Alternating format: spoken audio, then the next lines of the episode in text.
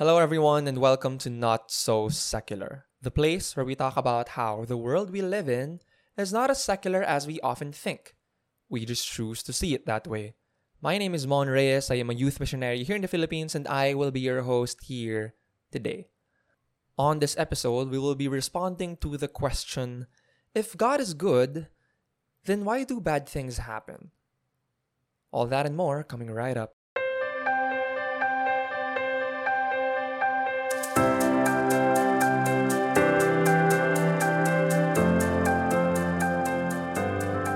I'd like to start this off by stating the obvious, and that is that this question is a very challenging one. Not just because it's difficult to answer, but because for a lot of us, for most of us, I would say, this tends to be very personal as well. Evil is something that you may have experienced in your life, or you may have witnessed in someone that you care about. Maybe you've seen them suffer in ways that may seem unnecessary or may seem like it's uncalled for, and we might have been brought to some points in our lives when it has made us question whether God really exists. That if God is so good, then why is He allowing all of these things, all of these bad things to continue to happen? That, of course, is a valid question, and it tends to be emotional as well. As a youth missionary, this is something that I encounter through the different stories that I hear from the students that we reach out to. It's very broad. It ranges from maybe someone having a parent or a relative who is going through sickness, going through illness. This is very relevant right now because of the pandemic, because of COVID. It's not uncommon to hear of people losing their lives, of families losing a relative, a family member, because of because of what's happening in the world right now. There are times as well when we hear stories from these young people about how they've experienced trauma, about how they've experienced some form of abuse in the past, and it's very heartbreaking, especially if it comes from the family. I can no longer count how many stories I've heard of both young women and young men who have experienced sexual abuse, serial sexual abuse. It was repeated over and over. And sometimes it's even being done by someone inside the household, like a family member or a neighbor.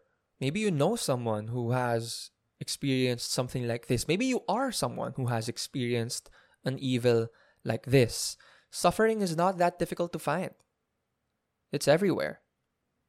Evil is not that difficult to find. More people believe in evil than they believe in God.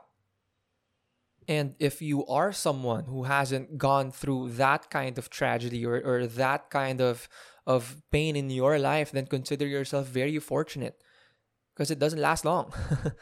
We all grow old. If, if it doesn't happen to us, it happens to someone that we care about. We all grow old, our bodies grow frail, we encounter tragic circumstances and maybe even bad people. There is a reason why this question has persisted. There is a reason why this question is very strong. Because if God is who we say He is, that He is all loving, that He is all good, that He is all powerful, then why does why does evil still exist? I want to make it clear that the purpose of this episode is not to give you something that will enable you to not have to suffer anymore, to not have to feel bad about anything anymore. Uh, it's not the purpose of this episode. The purpose of this episode is for us to understand this very real thing and how we can view it in light of what God has revealed to us. And it, it can be very difficult, especially if you have experience of something that is very real. And I don't want to discount that. And that might take a journey. That might take a longer process than it would take to record one episode of the Not So Secular podcast. And so, if anything, if this could be at least an invitation for healing to start, or at least, at least an encouragement for healing to continue, may it be so. That is why we want to talk about this, this thing. We want to understand it better and see what God has to say about it, what the church has to say about it, what the Bible has to say about it. Because the thing about evil is that the Bible is well aware of this problem. This is brought up right from the very first book of the Bible on chapter three of Genesis. After God creates the good world, after God creates the land and the sky, and God separates the waters and God fills it up with, with His creation, with human beings, what happens next is that we are introduced to the idea of the fall. We are introduced to the idea of evil and death entering into God's good creation. And that wasn't part of the plan. That wasn't what God wanted to happen. The Bible does not shy away from topics such as these. In, in fact, if you go and read through the Old Testament, you will be surprised that a lot of the stories that we think we know from the Old Testament are actually more mature. And it's kind of rated S P G if you think about it. A lot of these stories does not shy away from the reality of evil. Evil is not a new problem. The church is well aware of this as well. I think we forget sometimes that, that the church has been around for thousands of years. It's not like it's the first time someone has brought up this question. Because here's the thing. As much as I understand that this could be an emotional question for some, a personal question for some, especially those who have experience on the matter of, of going through suffering or encountering evil in their lives, this could also be a, an intellectual question for some, because they, they just seem to conceive how this could continue to happen, that if God is who he who we say He is, how could He allow such evil and such suffering to continue? And so I, I get that. I get how it could be personal, emotional, and intellectual for some people, but I think I think there are also people that for, for them, this is just something that they say to make themselves sound smart.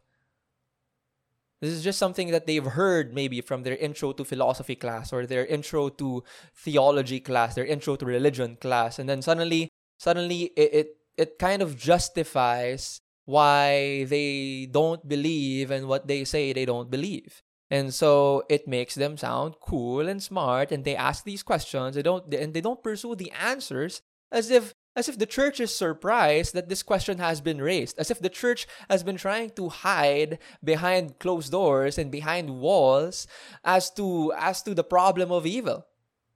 The church is well aware of the problem of evil, and that is why the church continues to be a beacon. And that is why the church continues to, to be a light, just as Jesus asked the church, asked the people, His followers, to be a light to the nations. Because the church is well aware that most of us are in darkness. This is not a new problem. For thousands of years, people have been discussing this, and people way smarter than I am have... have done their best to address this problem.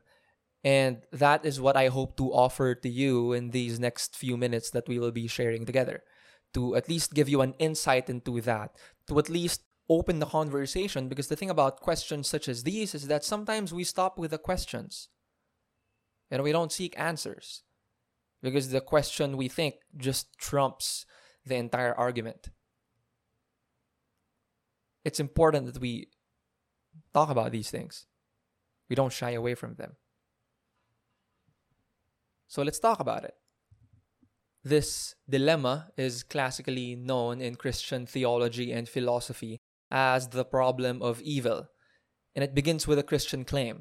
The Christian claim is that God is all good, all knowing, and all powerful. This has been stated in a lot of different ways over the years by different people, but one good way of putting it goes like this.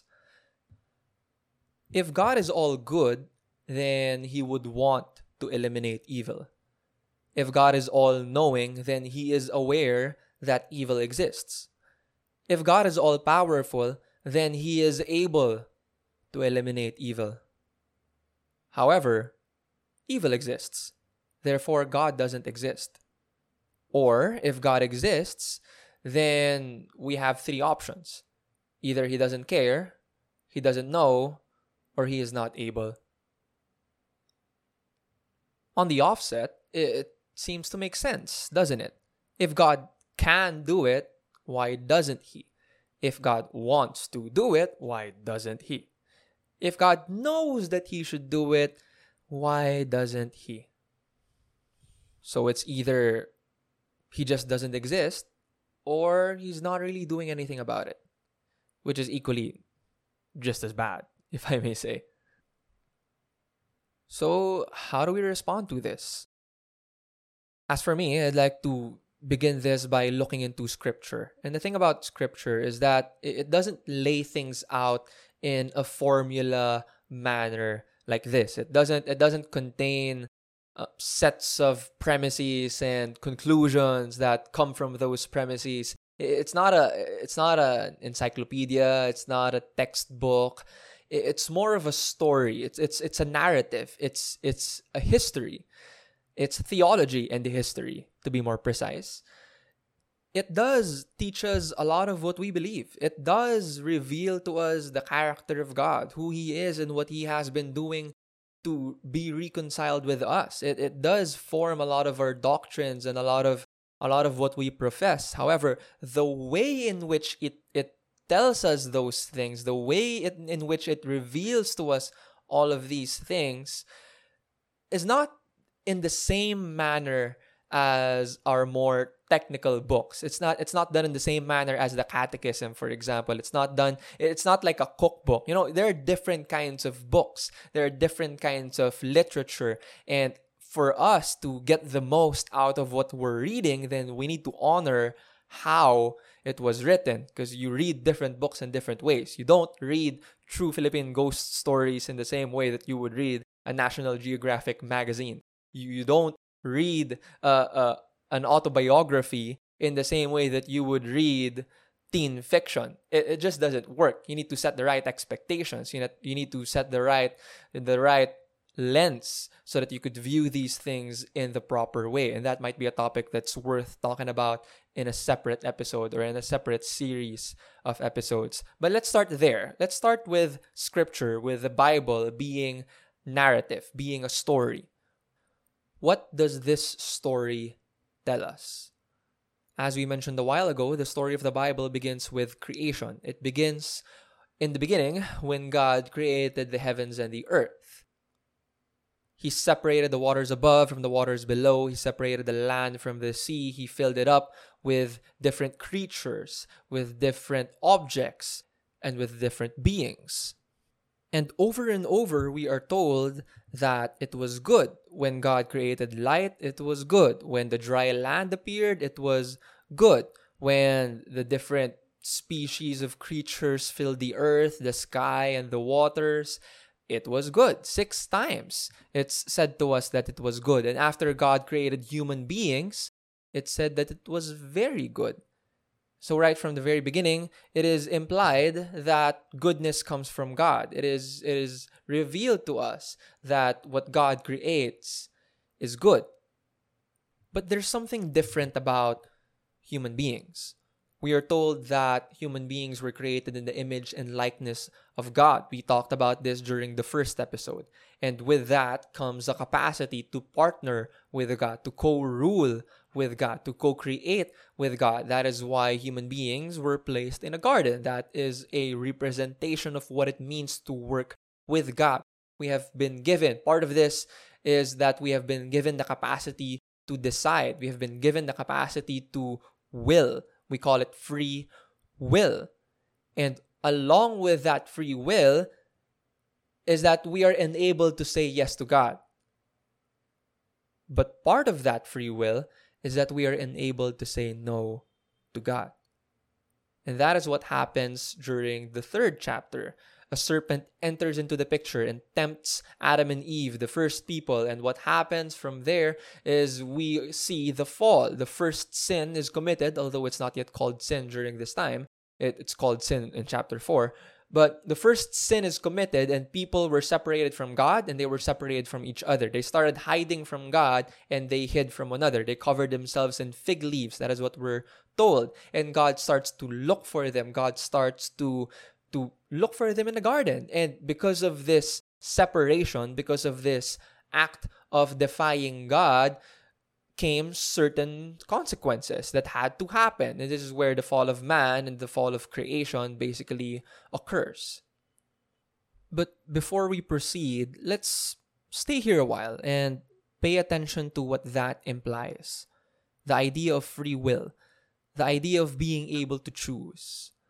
when God created human beings, he, he didn't think of creating robots who had no capacity to decide for themselves, who had to be programmed to be able to do certain things and do certain things well. When God created human beings, there was the intent of partnering with human beings, with partnering with us. That part of that is our capacity for love. Because the thing about love is that love has to be chosen.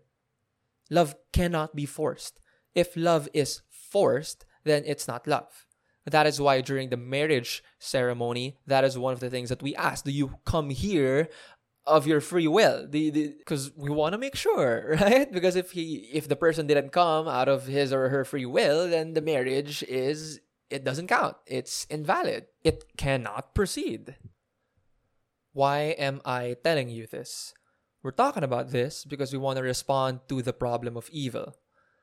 I'd like to point out to you that the conclusion it claims to make simply does not follow from the premises that it lays out, because there are other factors that it fails to consider.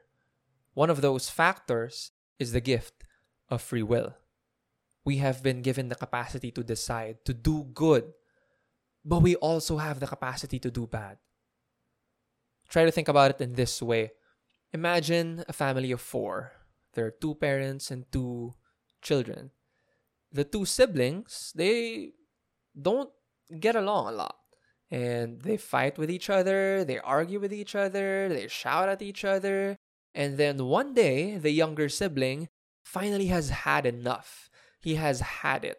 And he decides that it would be a good idea to land a punch on his brother's face. And he does it. And his brother starts crying, and his dad and his mom just enters into the room, starts to assess the situation, what's happening, why are you doing this, say sorry to your brother, and all that jazz. Now, would it be fair to say or to ask that how could a good dad or how could a good mom allow these things to happen inside their house? It sounds absurd, right? Because it's not the dad's fault. It's not the mom's fault. It's the younger sibling's fault. He is the one who made the decision to punch his older brother. And it's bad. It's not what the dad would have wanted. It's not what the mom would have wanted. But it's what he chose. The same thing goes for us. We have the capacity to hurt our neighbor. We have the capacity to do bad things. Other people have the capacity for evil. We have the capacity for evil. And the sooner we recognize that, the sooner we admit that, the better equipped we will be. Because if we have that capacity, one of the worst things that we could do is not be prepared to handle it and not be prepared to act in a virtuous manner when we have the temptations to act in those ways. We can't blame God for the sins we commit because the sins that we commit is not part of what God wants to happen. It's not part of where God is leading us because we have the free will to say no to Him. Part of why evil exists is because sometimes we choose evil. People choose evil. We do these things to one another. We hurt each other. We do it sometimes intentionally, other times unintentionally. Is that what God wants? I don't think so. It doesn't seem like it. It doesn't seem like God would want nine eleven to happen. It doesn't seem like God would want what Hitler and the Nazis did. It doesn't seem like God would want what Stalin and Mao and all of the other communist leaders did and are continuing to do today.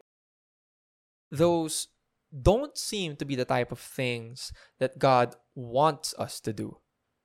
But we can do it. We can make those decisions. It may not, it might not be as grand as the other examples I mentioned, but we know it when we've hurt someone. We know it when we've done something bad. And we do it for all sorts of reasons. We do it for, for reasons that would benefit us. We do it for reasons that would benefit our interests. Or sometimes we do it because we're immature.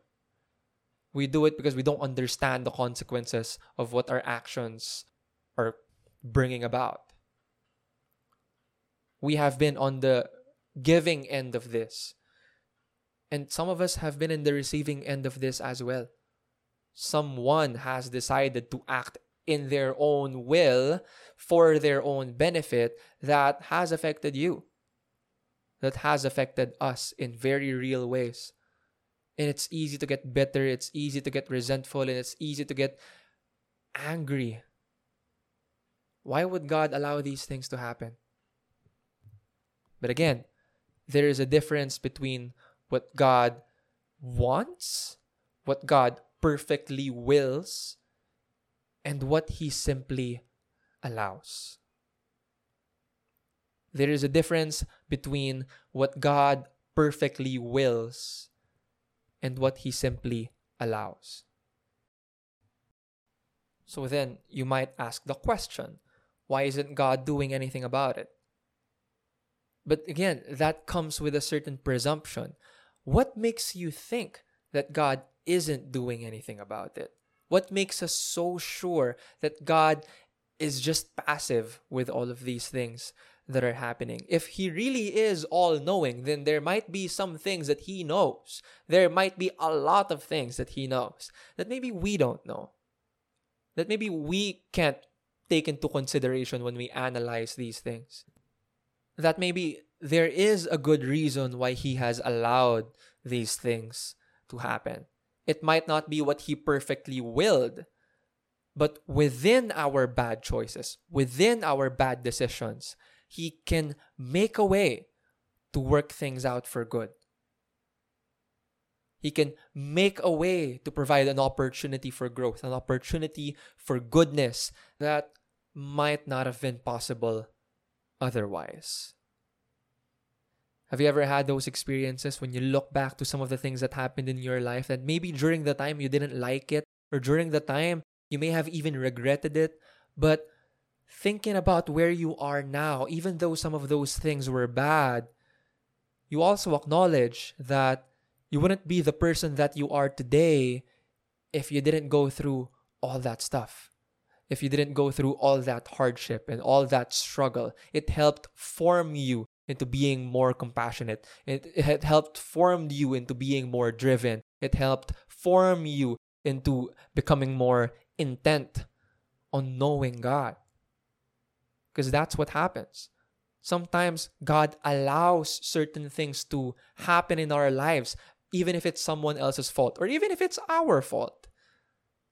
Because He can see that within those choices could be an opportunity for growth. We see this in the story of Joseph the dreamer. Joseph's story is also found in Genesis. He is one of the descendants of Abraham. He is one of the sons of Jacob. Jacob had twelve sons. He is the second to the last.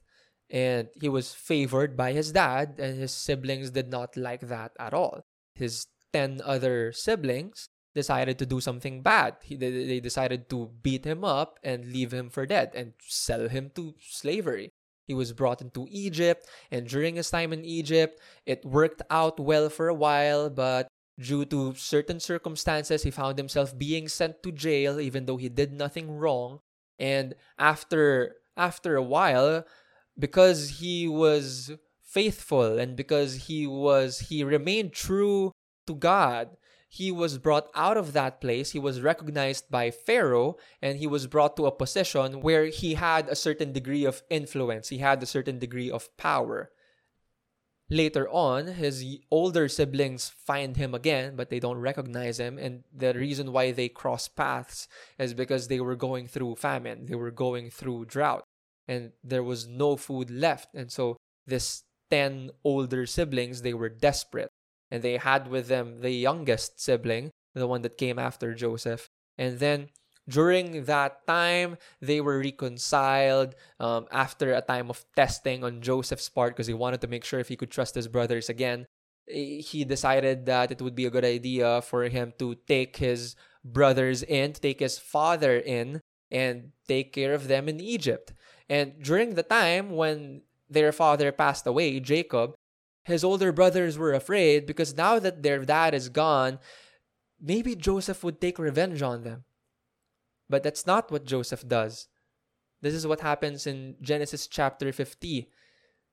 Joseph says, even though you meant harm to me, God meant it for good, to achieve this present end, the survival of many people. Now think about it. Of course, God did not want his older brothers to beat him up. Of course, God did not want his older brothers to sell Joseph into slavery and for Joseph to have to struggle through all of these things. But within those choices that we make, God sees a greater good. And God, God works with these, these broken ingredients, with these broken tools that we give him, and he is able to make something better out of it. He is able to, to bring about a greater good, even though our decisions were bad. That is how the sovereignty of God works. It, it doesn't, it doesn't diminish our free will. It doesn't diminish his all-knowingness, his all-powerfulness. But within the context of our free will, even when we decide to do evil, even when we decide to do bad, he has a way of working things out for good. And he allows certain bad things to happen if it means bringing about goodness in our lives.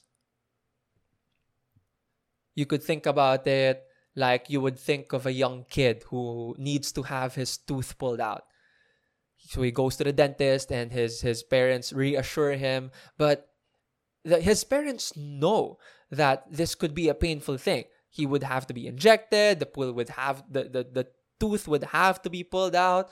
But despite this pain, or this, this seemingly senseless pain that the kid might not understand yet, the parents know that there is a greater good that would come out of this. And so they allow the pain to happen so that the tooth would be properly pulled out. You see what I'm getting at here? Just because it seems like God's not doing something about it doesn't mean that that's the case. He could be doing something about it. He is doing something about it.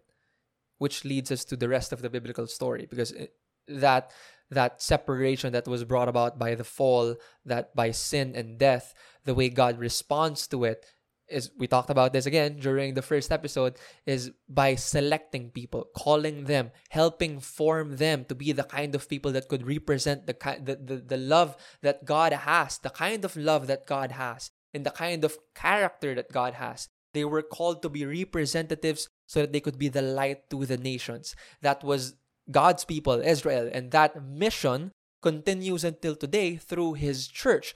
When we encounter God, when we come to know Him, we are compelled, we are called to represent Him and to share Him to others as well. Are we being good witnesses to the kind of love that God has? God knows better. This is something that we see as well in another biblical story, in the story of Job. Job is someone who goes through a great deal of tragedy in his life. He loses his family, he loses his property, he starts, he starts having these illnesses, these sicknesses, and he was a good man. He was a good man. That's something that we often ask about. Why do bad things happen to good people? Job was a good man. He was a righteous man. He was upright. But God allowed these things to happen to him. And there was a time when he was trying his best to remain faithful, trying his best to trust God, and all through the process. But eventually it breaks him. Eventually he cries out to God, God, why is this happening to me? It would have been better if I had not been born. But God responds to him. And God doesn't respond to him just to shut him up. God doesn't respond to him as if what the things that are happening in his life doesn't matter. The way God responds to him is by showing him that he knows better. In Job chapter thirty-eight, it says, Then the Lord answered Job out of the storm and said, Who is this who darkens counsel with words of ignorance? Gird up your loins now, like a man. I will question you, and you tell me the answers.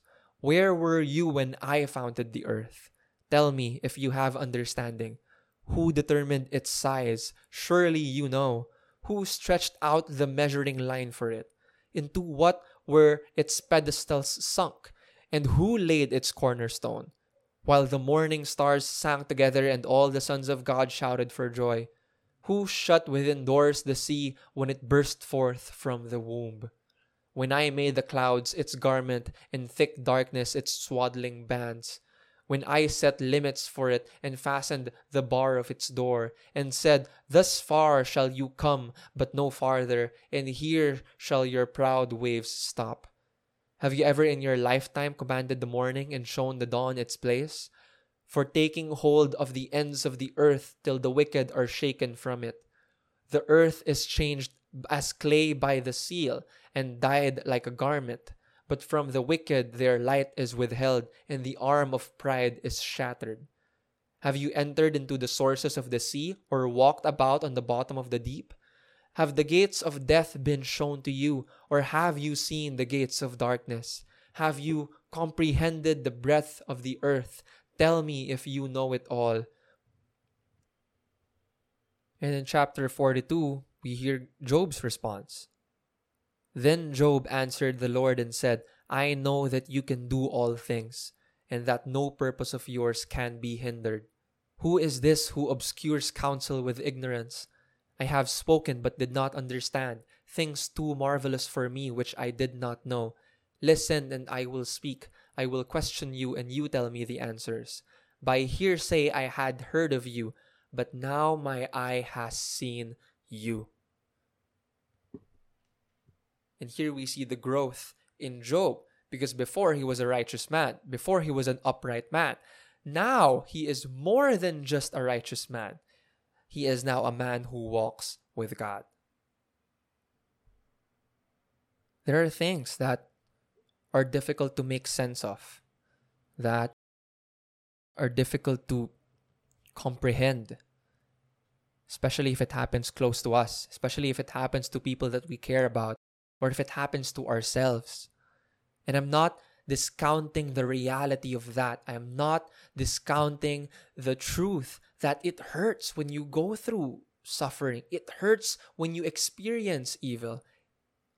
It's not pleasant. It's not the way it's supposed to be. And we know that. It's real. But Jesus knows that too. When he went to the tomb of Lazarus, even though he would raise Lazarus from the dead, we see him weep. Because the pain of the here and the now is very true. But what is beautiful is that we know that there is new life. We know that we can hope once more. Jesus is no stranger to pain and suffering. We know this because he, he embraced it himself for our sake. He allowed himself to go through pain and suffering. But then you might ask, what about the pain and suffering that is not caused by people? What about typhoons, earthquakes, natural fires that take lives? What about those people who had to suffer through, through viruses and through illnesses that that's not our fault? Why do those kinds of evils exist? And that's the thing. We live in a fallen world. Part of the fall of man is that creation was thrown out of sync. It's not how it's supposed to be. This is why the prophets would often foretell of the time that is coming, the day of the Lord when everything will be set right. But right now we are in this middle point when when we have the hope of the reality of Jesus, what he has done, but we also are waiting for the completion of that. It is being completed as we live, as we speak. But creation as of the moment is out of sync. In Romans chapter eight, it says, I consider that the sufferings of this present time are as nothing compared with the glory to be revealed for us. For creation awaits with eager expectation the revelation of the children of God. For creation was made subject to futility, not of its own accord, but because of the one who subjected it in hope. that creation itself would be set free from slavery to corruption and share in the glorious freedom of the children of God. We know that all creation is groaning in labor pains even until now. And not only that, but we ourselves, who have the first fruits of the Spirit, we also groan within ourselves as we wait for adoption, the redemption of our bodies. Our world operates with certain laws of physics, certain laws of biology, of chemistry. There is a certain way that, that the world is designed, that the world has been made. But we also acknowledge that the world right now is not what it's meant to be because it's out of it's out of its proper state. That is why it could result in these tragic circumstances that I get it. it. It's difficult to process through. It's difficult to understand. But we are hoping for a day when God would set things right. What we hold to is resurrection power, the resurrection power of Jesus. There is new creation that is coming where the redemption of our bodies, we, we say this during the creed, right? We, we talk about the resurrection of the body when God would set things right. Again, I don't know why God would allow some of these things to happen. But just because I don't know the reason doesn't mean that there is none. We're not just dealing with a formula. We're not just dealing with, with some thesis statement. We're dealing with a being, an almighty being, someone that we can know because He allows us to know Him. And like I said, Jesus Jesus is fully aware of the kind of suffering, of the kind of evil that we go through. He is in touch with us. That is the story of Scripture. That since we cannot make our way back to God, it is God who chooses to be with us in the form of His Son Christ, His Son Jesus Christ. He allows even Himself to go through the pain of death, and He overwhelmed the reality of death with the reality of His life and His light. And because of that, death has been defeated. Because of what He has done, because He has risen from the dead, we know that, that there is greater life that is true even beyond what we perceive, even beyond what we can conceive. And that is what we are hoping for. God cares about this world, that He wants to redeem it. He cares about creation because creation was made good. He is doing something about it. Maybe He's sending you in some form, in some capacity, with what you have been given, with where He has placed you. And that's a good question to ask. How do we respond? How do we participate? How do we partner with God as He brings about the restoration of this world, brings about the restoration of creation? Whatever we may be going through right now, no matter how difficult it may be, this is not the end. This is not all that there is. I'd like to end with one last note, and that is that the fact that we are upset about evil points towards a greater truth. It points toward a greater reality. Because what is evil? Evil is a parasite. Evil is a privation of good. It's a distortion of good. It cannot exist apart from good. And so the existence of evil means that good exists as well. And we're not just referring to, you know, what's good for me, what's good for you. We're not just referring to fun. We're not just referring to comfort. We're not just referring to alleviating pain. Although those things could be part of it, but good carries a different weight into it. And it would be good to ask, what is the source of that good? Or rather, who is the source of that good? Because the observable world could tell us how things came about. Science could tell us about how things came to be. But it cannot tell us how things ought to be. It's God who gives us that. God is the source of good. He is our standard of good. He is goodness in himself. So as we seek to know God, we also come to know what is good. I understand that we're coming from different places here, that this question carries different weight, maybe to me and to you and to some other people, depending on what you have gone through, what you have experienced, and what you have thought about in the past or maybe right now. And I'd like to encourage you, go read on about it. There are plenty more resources that you could find online, Catholic resources, Christian resources, that could shed some more light into the problem of evil, into this topic. If the way that I have approached this topic is not sufficient, there are plenty more people who are wiser and smarter than I am who have done so themselves. This is actually one of the objections of Thomas Aquinas with the existence of God. There are only two. One is the problem of evil. So this is something that he took seriously as well.